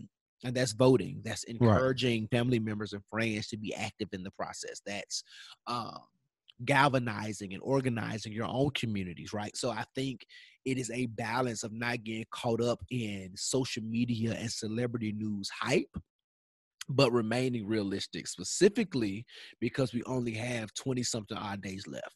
So this is not the time for us to be distracted because I think distraction is um, a form of mental health abuse. If I'm gonna be honest, Right. Um, I think I think it can serve as one. Yeah. Um. Yeah, and I and I agree with that. I'm actually just trying to pull up the act some of the the, the thing about the name of the it's the platinum plan. Like how like you think niggas all we care about is freaking platinum. You know what I'm saying? Like think about that. Yeah, no, Like- no, no, I get it. um, like one of the things like safe urban neighborhoods with highest policing standards. Give black churches the ability to compete for federal resources for their community. okay. immigration policy that protects American jobs. Like if you if you read through the lines, you know what I'm saying? Like just it's foolish. But I, I think increase access to capital in black communities by almost 500 billion dollars. And the thing is, it's, it's interesting. It's the fact of like, oh, you know, I have this plan in place, and I'm gonna do this over the next four years. It's kind of like, and granted, you know, no politician has ever really done tremendously well by the black community um, and they of course they use this to get votes. Um, but this is just clear, like, oh, for the if if you just trust me for the next four years, I'm gonna do this. I guarantee you, like, as soon as you know, if he gets reelected, it's gonna be like, oh, well, thank y'all, God bless you. Um, and again, like, I'm I, I don't care for any party. However, my I, my belief is that that that I believe that we can probably hold Kamala and Joe's feet to the fire better than we can do with with uh Donald Trump. Oh yeah, absolutely. I think that's one of the points that you know I'm going to consistently make. It's the level of accountability that we can have with this administration. That's what I'm saying. Like nothing that you said that you read from that plan, I disagree with. Mm-mm. I just know for I know for a matter of a fact that Right. these are things that the Trump administration is not going to push. I also think that these are things that the Biden administration aren't against. And if you Mhm. look at some of his policies, some of that is already up in there Right. right? You know what I'm saying? So I think we have to be just because you wrote it out. And here's the other piece: we have to stop just because just because we think that the both parties are inherently evil Right. and you can believe whatever you want. There are policy recommendations and suggestions that are in place. Okay. And with those policy recommendations and suggestions being in place, what you must also very much understand is that when you have such a disdain for the candidate, when you have such a disdain for what you believe he or she is not or will not do, what you've likely also done is not really read and not really pay attention to the policies that they're already proposing. So you can write out this whole platinum plan or you call it the contract with Black America and all these different types of things. And because you don't really like Biden, because you don't really agree with him, you've probably not, again, not read his stuff and you're in, trying to convince him to incorporate policies that they've already talked about, that they're Right. already pushing the needle toward. So it's sometimes it's a matter of sitting at the table that you know what, before I write him off, before I do this, let me actually step back and see what he's saying, what he's not saying, and then let's create something that maybe contrasts or complements. But until then, and I think for me as well, you know, keeping this focus on mental health, that is a mental health exercise. Right. Get so angry about what a particular party is doing or is not doing, let's actually do the research. Let's not allow our hate to be fueled by what we what we assume. And this is not a cape for Donald Trump because there is plenty of proof to show how terrible of a person he is. But when it Right. comes in terms of really recognizing what we need to be voting for, the policies, the the, the legislation, even at the local level, what we should be supporting. I think we need to sit down and really, and if you don't know how to do the research, find somebody who does. Like go to websites, find organizations who who who who have broken down what candidates stand for, what some of these policies and procedures and stuff really mean. Some of these new laws that we're going to be asked to vote on, what what this stuff really means. And then once you have that, now let's make an informed decision. Now let's figure out ways to hold them accountable. Now let's put together strategic plans or align yourself with organizations and individuals that are putting together plans because otherwise you're going to be creating like this entire mental just kind of warp you're putting yourself in Mhm. trying to balance it all and it's not necessary like we have so many other things to worry about like we literally just talked about SARS in Nigeria Yep. our brothers and sisters are being harassed by their by our own people Mhm. a corrupt system. And so there's so many things. We got we're in a freaking pandemic. Like people have lost jobs, people are losing houses, people are getting kicked out. Like my kids are virtual, and you have other parents who don't understand who can't figure out what to do with virtual reality with schools and stuff like that. there's so many things that are stressing Americans that are stressing Right. us our mental our physical and even our social capacity that we should not allow all of the rhetoric of this election to Right. add to that. Now, some of that, like the way that this pandemic has been handled, is a direct result of poor leadership. Oh yeah, But- definitely. But but on top of that, we should not be so like we should not be so caught up to where we're losing our mental, Mhm. you know what I'm saying, because of him and that foolishness and what they fighting for. When we got so many other things that we could be putting our energy and focus into. Oh yeah, definitely. And I think even just uh, uh, if we really focused on every commercial, we focus on everything that's being said. If we fo- and right now there's so much going on. If we focus on all of that, it would really, it would literally drive us insane. and we, we have to be on the couch like every day um because it's just it's just so much. We're inundated with so much information. Most of it is misinformation which is why to your point josh we you really need to go out there and do your due diligence um so that you can kind of know what is you know i don't want to say truth and lie because everything's kind of laced with a little bit of lie but what is i guess more accurate um than than what we probably will see on tv I, my understanding, I, I read an article even about uh, election uh, anxiety, and usually this is the year that you know, not this year, but during the elections, usually people uh, have encountered the most anxieties during the election years. Yeah. Um, so I, I want to encourage those that are that are probably feeling some a little bit anxious and are having some issues um, that you're not alone. You're not the only person out there who feels uh, the weight or the pressure of what's going on. You're not the only person who feels.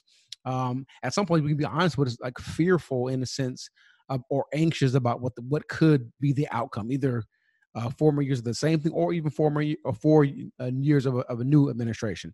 Um, so I would definitely want to encourage you. You're not like alone.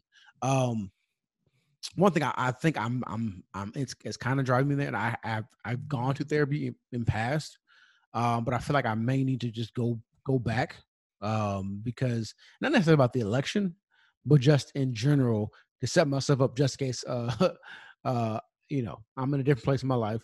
But I definitely think it's something I need to probably get back into. Um, sit down and talk to somebody just about life in general. But I definitely feel like I may need to do something if uh, we get four more years of the same thing.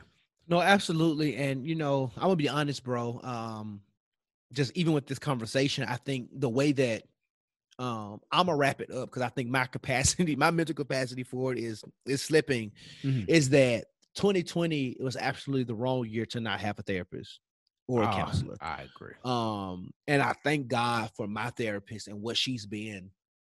Got a session scheduled next week, every other Wednesday. Uh, but no, I think that's one of the ways. Like, if you can't afford, and I understand therapy can be expensive, but there are also there are so many resources now So for free therapy and discounted therapy. And like with my insurance, um, virtual sessions have been free until the end of 2020. oh sweet. So if you like, I prefer in person, but if you're the kind of person who just needs it, like if you have, I don't know if it's all, I'm not gonna throw my insurance carry out there, but but but like with certain insurances, you ought to check because like mine, they, I mean, it went from the which my copay is actually really decent too. Mhm. But it went from the copay that I had to pay every time to legit. If I did straight virtual, it'll be free. It'll Wow. just be free. So like really look into your your plans, use your EPAs, look up therapy. Uh, for like we've I posted it in description before, but we'll definitely put some in the, in the description box this week too. Therapy for Black girls, therapy for Black men, Henry Health, Talkspace, Better Help, all those places is like where you can find resources. And like with Talkspace, like, and this is not an ad, this is not even a joke. Like we would love your sponsorship, but on on for real stuff, Right. Talkspace and Better Help typically can give you a month full of sessions for the Mhm. cost of what one session would be. So like it's definitely worth you looking into it and finding ways to unplug, finding ways to talk through your anxiety because one thing that you may learn is that you'll begin to get tools and resources on how to deal with things that you can't control because that's Right. really what some of this is too. Like it is true, voting has power. Mhm. But after you've done your part, the rest of that control is literally usurped Mhm. from you. You, Right. you can't do anything else after it. You know what I'm saying? Like we have the power to make change with our voices, but after you as an individual have done all that you can do, that's all that you could have. That's all that you could have done. But that does not mean the anxiety goes away. That does not mean that the, that, that the depression isn't real. It does not mean that you don't have whatever the emotion, the anger, the sadness, the whatever, right? And we have to begin to find ways to find pockets of joy and reclaim our humanity, our Right. joy, the freedom of expression that makes us happy, the freedom that wants us, that that allows us to be able to dance and enjoy and to live and live holistically and full lives. And a lot of times, this political climate unfortunately robs us of that joy. Oh yeah. Definitely. So, um, as I as, as as I back away from the mic, you know, from this living room conversation, I just want to say, find the space if you have the resources to to to get in with like with some therapy, some therapist, some counselor, and if you don't have the resources and don't have the space, find you a trusted voice, a rational, reasonable voice Mhm. to be able to discuss and talk through these things. Shoot, right into us. And while Right. we're not therapists, I do Mhm. think we carry a modicum of wisdom where Right. we can kind of help you. That's what this podcast is about.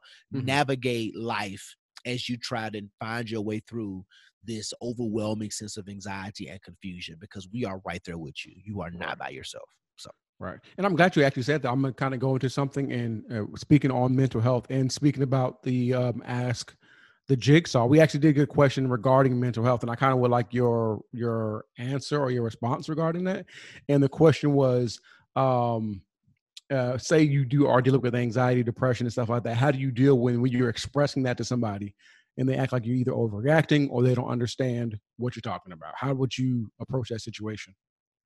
sure. Um so ask ask it to me one more time. All right, so Roxanne, I'm you know keep the name uh, anonymous. Roxanne said, Okay. "How do you deal uh, when you're dealing with the depression, anxiety, and you're expressing um, your, anxiety or your potential depression uh, to somebody, your loved ones, and they either feel like you're overreacting or they just really don't understand or they don't want to understand uh, what you're going through. I think, to be honest with you, and um, we'll do an official PO box later, I believe, but we'll we'll answer this since we're talking about Right. um, mental health. Honestly, you remove yourself from that person in that conversation. right. I don't think that you have to be rude about it, but you, what you can literally after you've expressed and they tell that you're overreacting or blah blah blah blah. What you can say, because here's the thing: you have the right to feel. You got, got me in my in my bag now. You you have the right hmm to feel what you feel. Like your feelings are valid. So if you are feeling um anxiety, you're feeling depression. Here's the other piece. Unfortunately, as crazy as their reaction may be, they ask they also have the right to feel what they feel. Like their feelings Right. are also valid. They feel like you are um overreacting. But here's the kicker. No one can explain to you or discount what you feel. So you also have the right and the responsibility like, you know what? What I don't need is this added level of negative energy um multiplying what my anxiety is and Mhm. diminishing my depression and diminishing my feelings is likely adding to this continued negative state that I'm in. So before I go down a rabbit hole of saying uh, or, or trying to further convince you, because it's never here's your here's the thing. It is never your place. It is never your place to convince somebody else how you feel. Right. You feel what you feel hmm and that's that. And if they feel as though they don't believe it or they don't want to accept it or they want to Jesus you to death or whatever whatever it is, like then you also have the space and the capacity to be like, you know what? I'm gonna back away from it hmm because you're not at I'm I was obviously giving this to you because I trust you. I was obviously giving this to you because I expected some type of I don't know, peace from you or whatever and you were unable to give me that. So instead of going down um like I said a rabbit hole or being so frustrated to the place where I'm not better, I'd rather remove myself from everything that you're bringing. And until you're ready to accept it, or I'm ready to allow you back in, I'm in a better space to allow you back in my space. Here's the thing you don't have to feel bad for never allowing them back into that space. Okay. You don't ever have to feel bad for for not allowing them back into that space. Because I think so many times, especially when it's family or friends, we have this guilt per se. Um, we have this guilt per se about um, people that we're close to hmm and kind of feeling the pressure of allowing them in our spaces Right. when you don't you I don't care who they are mama daddy brother sister pastor I don't care who they are right. if they are not serving you in a way that is building up your mental health that is Mhm. serving you and pushing you forward then they not they are not they don't have there, there are no guaranteed spots in your life Right. so it, so so you do not have to feel a guilt from pushing yourself away from people who do not serve you in ways that benefits the productivity of your mental, um, social, and emotional well-being. So Roxanne, what I want to tell you is that the way you deal with it is that you can have the conversations if you're comfortable, but the Mhm. next conversation you need to have is the now level of boundary that you have with them and for them to under whether they like it or not what they're Mhm. going to have to respect is that that is how you feel and they are no longer welcome in your space in that capacity again I, I would add something to that, but that's pretty much I I think that's the same thing I, I would say is that you know you, you are entitled to your feelings. Your feelings are real, um, and if they cannot accept that, then there's nothing else you can do about it. that's that. All right. Well, this is. Uh, do you anything else for the living room conversation? Do you have anything else you want to talk about? Or no man i think i've exhausted that and um you know what we'll do? Actually Mhm. this will be our first official po box. You got your question right on in. We were able to because it tied so greatly into our conversation today about protecting your peace in the midst of this crap fest. Woo, that was Right. that was a word that was right there. Thank you god. Thank you father uh, for, for taking that off my lips. Um so no I, I don't have anything else to add bro. Anything else you want to add about protecting your peace and your space in this political environment Oh, other than the fact that like just you know your piece is important. Um, and you know your mind is all you really have. So please protect it at all costs. Uh, your mental health is wealth, and um, like maintain that regardless of what situation you got to deal with or what you're doing with uh, dealing with. Protect your peace at all costs, um, and I'm pretty sure your your peace will protect you in the end. So that's pretty much it. That's all I got. So that's a beautiful way to get right on into some black man self care. Let's let's get into I am my brother's keeper. Let's do it. Great way.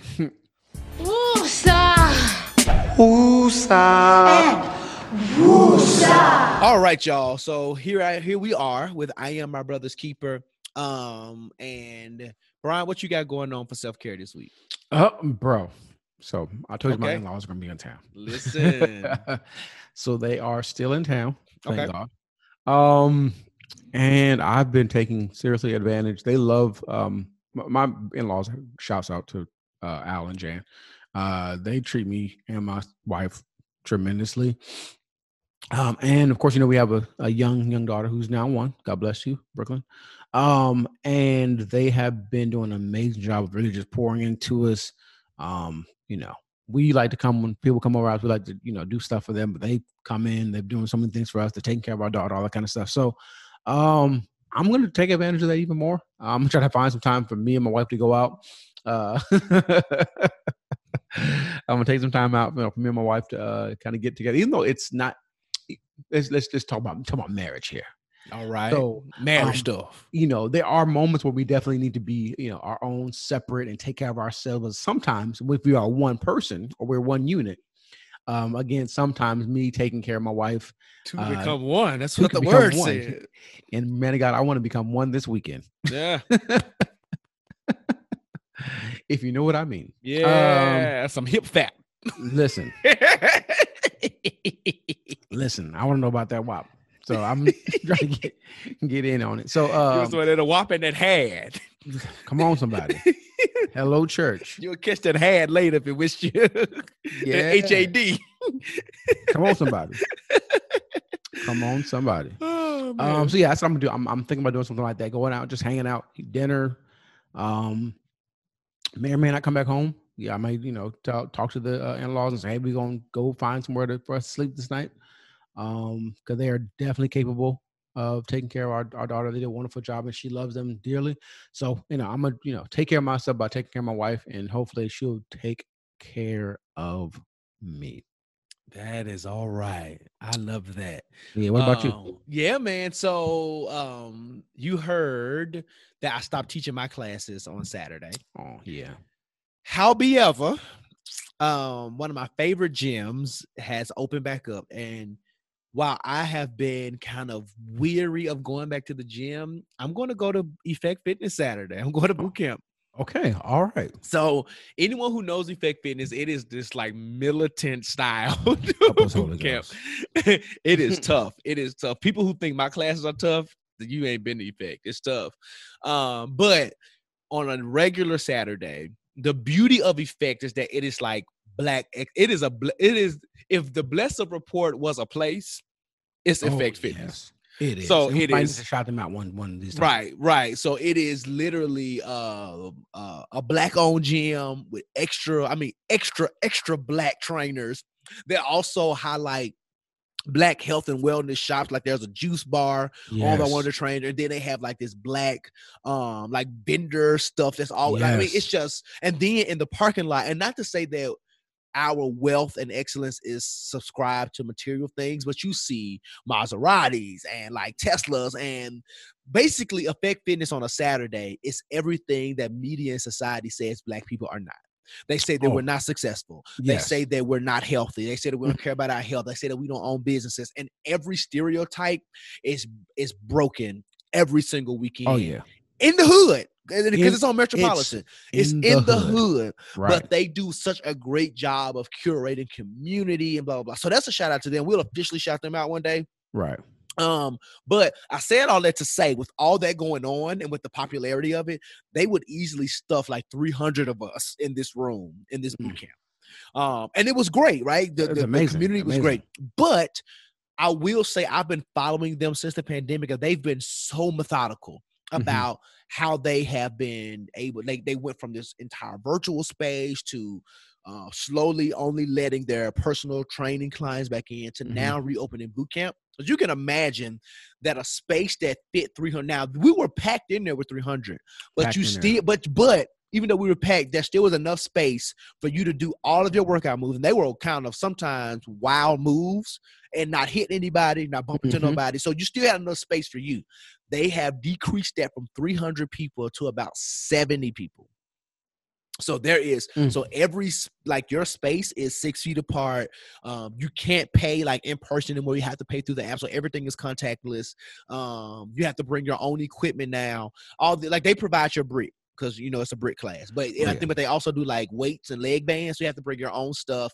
So everything is so well thought out, and there are so many measurements and things in place that I'm going to go this Saturday. Okay. And for me, working out is a, a way of escape Mm, for me, number one. And then number two, just being in that black, beautiful environment, although it won't be as big and robust as it was, just Mhm. kind of being back there and kind of feeling some sense of normalcy is Right. going to be really good for me. And I and, and um so while I'm not gonna lie, I'm a little nervous, Mhm. um, but I'll report back to you all how it was, and I I, I trust it. These is these are, I mean, these are just well thought out black people who are Oh, doing yes. business really well oh yes. and I, I and that's another thing. I trust it. I like I don't even trust LA Fitness, but I Oh, trust yeah, I trust Effect for what they're doing and how they're going to keep us clean and safe. And so that's what I'm doing, bro. And I'm excited about it. So I'll let y'all know how it goes. Yeah, it, that sounds exciting. I can't wait to um see. it. I'm definitely gonna follow them on Instagram. That uh, I follow them on Instagram now, but I'm definitely gonna check it out. to- And I'm doing the 8 a.m. class, and I think that's when they record. So if y'all want to see me, I'm when that camera hits me, I'm gonna be doing it all. When the camera comes off of me, out. mind your business because I might be passed out. Because you, if you ain't in affecting a long, you you working at home, but effect is like a whole nother level. oh, it is. It whole is. It is. Because your you- J work was tough, but I'm I'm I'm you know, phew. Effect is a whole nother level. But yeah, that's it, bro. It sounds so you enjoy yourself. I'm gonna be enjoying myself, and we'll report back next week. But um, let's get on here and talk about stuff because I got a conversation I gotta have with the people, a place that you blacks love.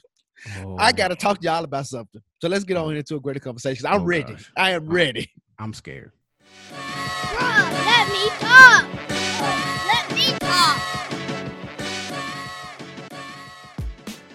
So welcome back, y'all. Uh, here we are for a greater conversation. Um, Bryan, did you have anything? Because I got some stuff to say. Uh, I'm gonna let you go first because I felt like that the the uh the fire of the Lord, um, the anger of the Lord was upon you. So I'm gonna step back a little bit and concede the space to you, and let you drag whoever needs to be dragged. Yeah, I got Old Testament wrath on me. So Oh typically, most Fridays, let me just start here. And this is the place that you blacks love. It's this this the American Deli. Blacks. Uh-huh. It's the American it's the American Deli. So most Fridays in the Rodgers house, we call it hot sauce chicken night. Right. So when my oldest child was, uh, he's he's young, but he was a lot younger. He used to always call hot wings hot sauce chicken. Like that was. and So we've kind of stuck with it's a little cute Rodgers family thing. Don't judge us. Judge your mama. It's beautiful. Um, it's beautiful, right? Black tradition. So anyway, every Friday is hot wings. Um, we literally live, oof, less than five minutes from an American Deli. So if you come out of our subdivision, you make a left, like right up a block, it's right there. So this particular Friday uh, was a kind of interesting. Last Friday was an interesting. I'm giving you this context so you can know what my emotional state already was, right? Paint the picture, Reverend. Paint the picture. So every Friday, my wife is a school social worker, and we do the virtual learning thing, but she has to go into the building once a week, and Friday is her day. So most Fridays, I'm doing the virtual learning thing by myself. Okay, I'm not Mhm. one of those dads that say I'm on daddy duty and blah blah blah, because it's not my duty, it's my responsibility. These are my children. But what I will say, what I will say is that on Fridays, I do it alone. When typically it is a joint. It's a joint effort. So it takes a little bit more out of me, right? And I've already talked to you about the ways in which my children have kind of gotten on my nerves during the pandemic because we've been stuck in the house with each other since March, Mhm. right? So, so Friday can be it, it can go one or two ways. It can go really, really well, or it can be like, "Woo, Ash, where you at? Come get these kids." So anyway, she decided, well, she has every right to that this particular Friday she was gonna go out with a uh, a coworker. After Mhm. work, they was gonna catch up. Fine. So she got here maybe ooh a little before dinner time, so six years. So I was like, all right, I'm gonna go run. I need to go. I need to make a Target run. So I was. I'm gonna go to Target. Shout out to Scotch Porter. I got my stuff. Uh, I got me some some some beard balm and serum and stuff from from the Good. Scotch Porter. Good stuff. Um, so I, I wanted to go to Target to get that. I needed some deodorant, some a little bit of stuff from the Target, right? Mhm. So I went to Target and I said, all right, I'm gonna pick up the wings on the way home. Uh, I did not order them. Um, why didn't I pre-call them? I forgot why I didn't call them, but I didn't. So I got there and I was extra hungry. So I ordered a 50 piece, 25 hot lemon pepper, Ooh. and the other five, the other 25 medium, no mild, with the large fry. Okay. Mm. I was order number 169. I still ain't forgot about it, right? So I go stand to the side over there where you pick up your orders. Now, because I got a 50 piece, I knew that my order wasn't gonna take like too too long, but I knew it would probably take a little bit longer than your normal order. So the people who were behind me, um, I think they got like a five, uh, like a six piece, and one got like a Philly cheesesteak. They got like small stuff. So she was calling out orders, and I was 169. So 170 and 171 order had gotten called. Mhm. But again, I didn't think too much of it because I had a whole 50 piece wing, bro. Okay. You know, split between two flavors and a large fry. So I'm like, okay, cool. Anyway, once she gives away order 171, she said, Excuse me, sir, what's your ticket number? I said 169. She said, Your food is gone. So I walk, I walk up to the thing and I said, "How?" I said, "No one has called 169." She said, "Oh, it's gone. It's been a long time ago, long time ago." And I said, "Um, it could have been too long ago. You just called 170. Like you literally just called 170." I said, Mhm. "So where's my food?" She's like, "I don't know, but somebody picked up your food."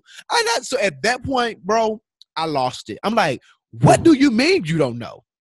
Like I said, I said either one or two things need to happen. You need to give me, run me my money, which I'm really not interested in because I'm hungry, or Right. go in the kitchen and fry me 50 more pieces of chicken. Like that's really it. So I started getting louder and louder, and she was double, I mean, 10 toes down on the fact that my food was already gone. Ooh. So I stepped back and I called my wife and I'm like, Asha, and she's like, babe, what you want me to do? I said, and, and I try not to get frustrated with her. And I'm like, but I don't need, really need you to do anything. I'm calling you because I, if I go to jail, you know why. So while Mhm. Ash is on the phone, I go back up to the. I think we got disconnected. I got grab go back to the counter. I said, "You need to find me my chicken." And then the little fry cooks come up there, and I told him, "I said, all y'all little girls, go back there and say, unless you finna fry me some chicken, ain't no need you come up here trying to help her. She need to find my food." So Mm. she take my little receipt, go to the back, and they be like, "She like, did you fry? Did you fry?" And they like, "I don't," because I mean they're frying because it's a Friday night, bro. right, right, They right. frying so many chicken, they don't probably remember what orders they fulfill. They just putting Mm. chicken in boxes. Mhm. So I'm like, and I said, ma'am, I've been standing right here. You've noticed me standing right here, Mhm. which also means that you did not see me. You did not give me food. What? So, so anyway, long story, long story less long, right? Mhm. We went back and forth another two or three times. So I finally stopped. and was like, you know what? Speaking of political climates, let me Mm. calm down because I also live in Cobb County. Ooh. Let me calm down Ooh. so the police will not get called on me Right. over chicken wings. So I went to the other chicken spot where they got better sides anyway. They got fried okra. America, they don't have fried okra. Okay. Uh, and I went and got me another 50 piece, and I've called Bank of America to report it, um, you know, to get the transaction reversed because I never received my stuff. So, right. right, rightfully right, so. right, right, rightfully so. But anyway, here's the piece: if Mm-hmm. you're going to put a ticket number on items and receipts and call them out, don't do that and then to haphazardly just be giving away food. Look Right. at the ticket number because that clearly mean if if my food did get given away, you know, somebody came and picked it up, or you just didn't make it and forgot or whatever. Because here's the other piece I noticed: when she was telling me that somebody picked up my food, there were like two or three boxes of food that were that were sitting there the entire time, and other people was coming to get their food, and those two bags never left. I probably Which food. means that that was whoever somebody probably did, and you probably gave them my stuff by mistake, and then here's their stuff, right? Mhm. So my thing is, don't even have ticket numbers you're not going to check them, if you're not going to verify them. Because I, because bro, I'll be honest with you. In times past, like when they call out one, let's say 140, you just Mhm. walk up there and you get your food. They don't, they don't ever look at your receipt. right.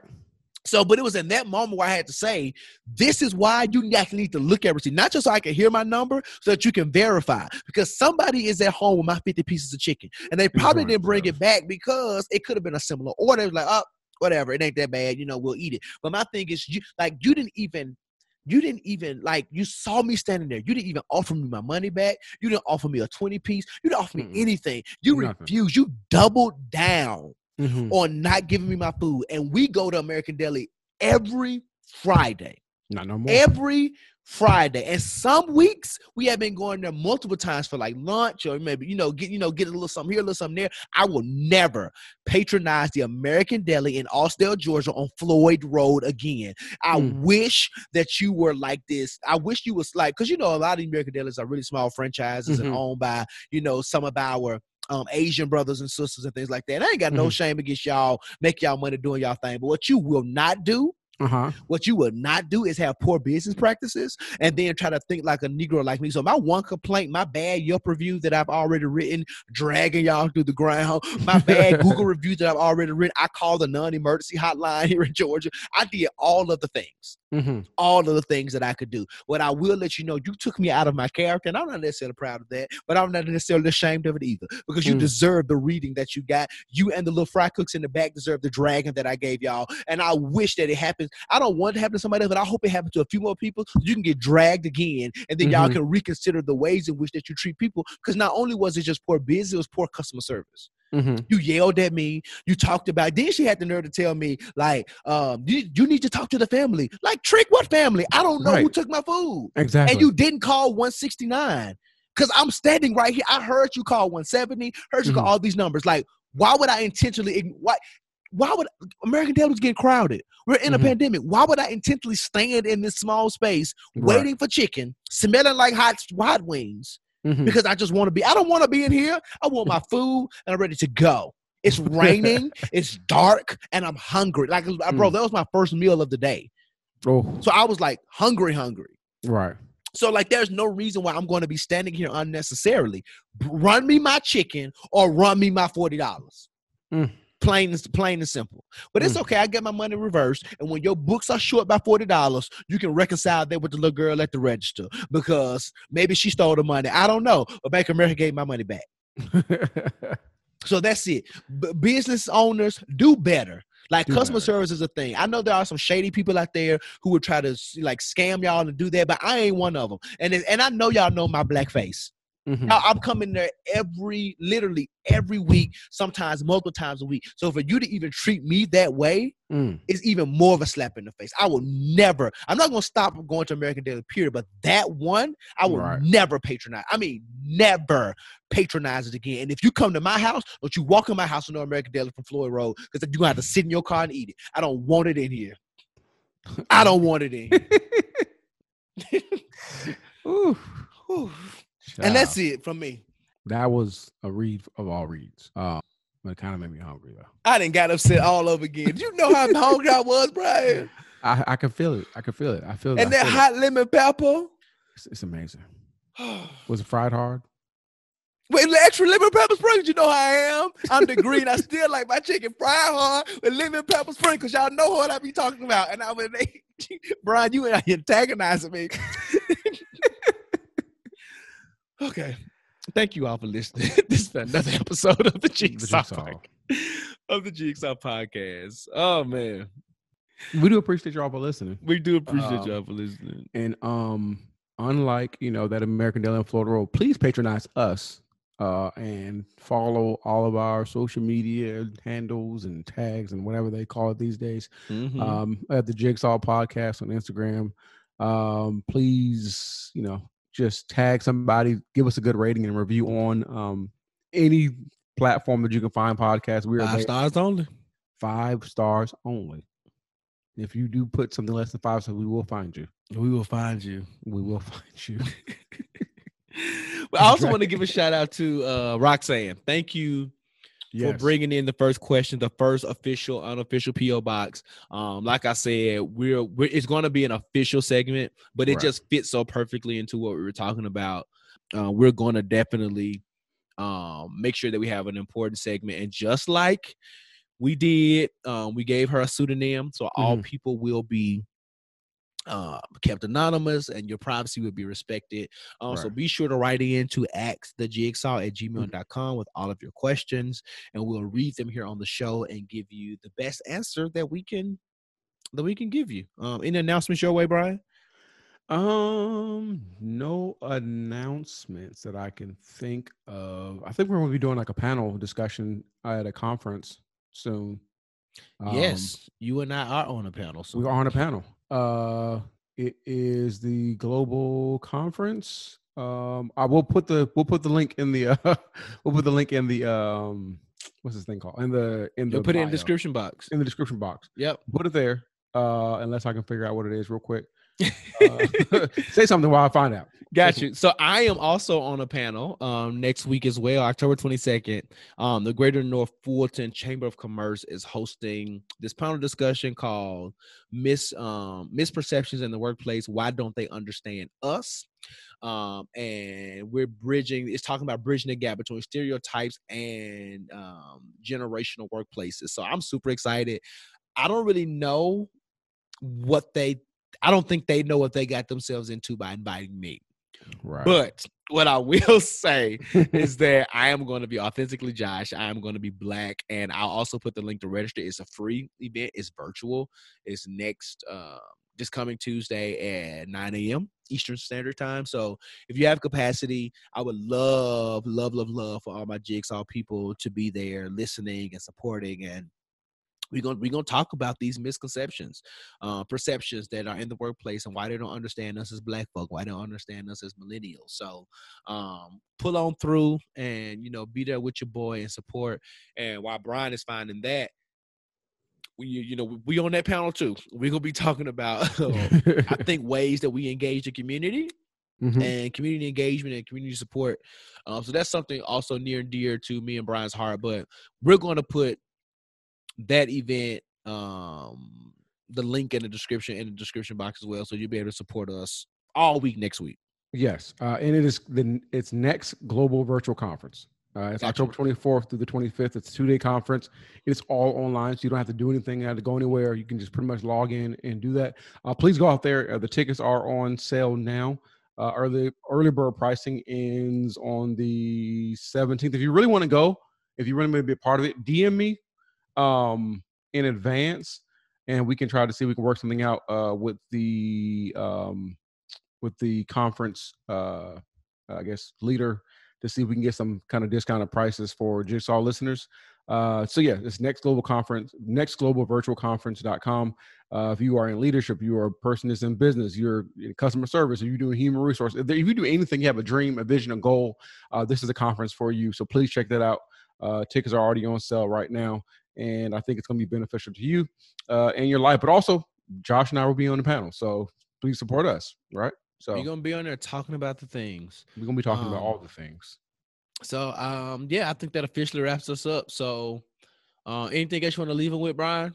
Oh no, I think you got this. Let the people, you know, I know you're calmed down now. So I let the people know what they need need to do. we're going to not let this life, regardless of whether American Deli messes up your order Yeah. or not, we will not let this life stress us out. Okay, we're gonna do what my homegirl Albertina Walk, uh, Albertina Not- Clark says. Tina. She said, "Pray for the USA homicide rates." no, um, Mr. Clarkson's. Anyway, but we go, we gonna pray. We gonna stay encouraged. We are not gonna let life stress us out. But, Mm. what, but what we are gonna do is what we can Mm. while we can, Mm. the best ways that we can. Yes, But regardless of it all, will not. we will not get caught. What, Bryan?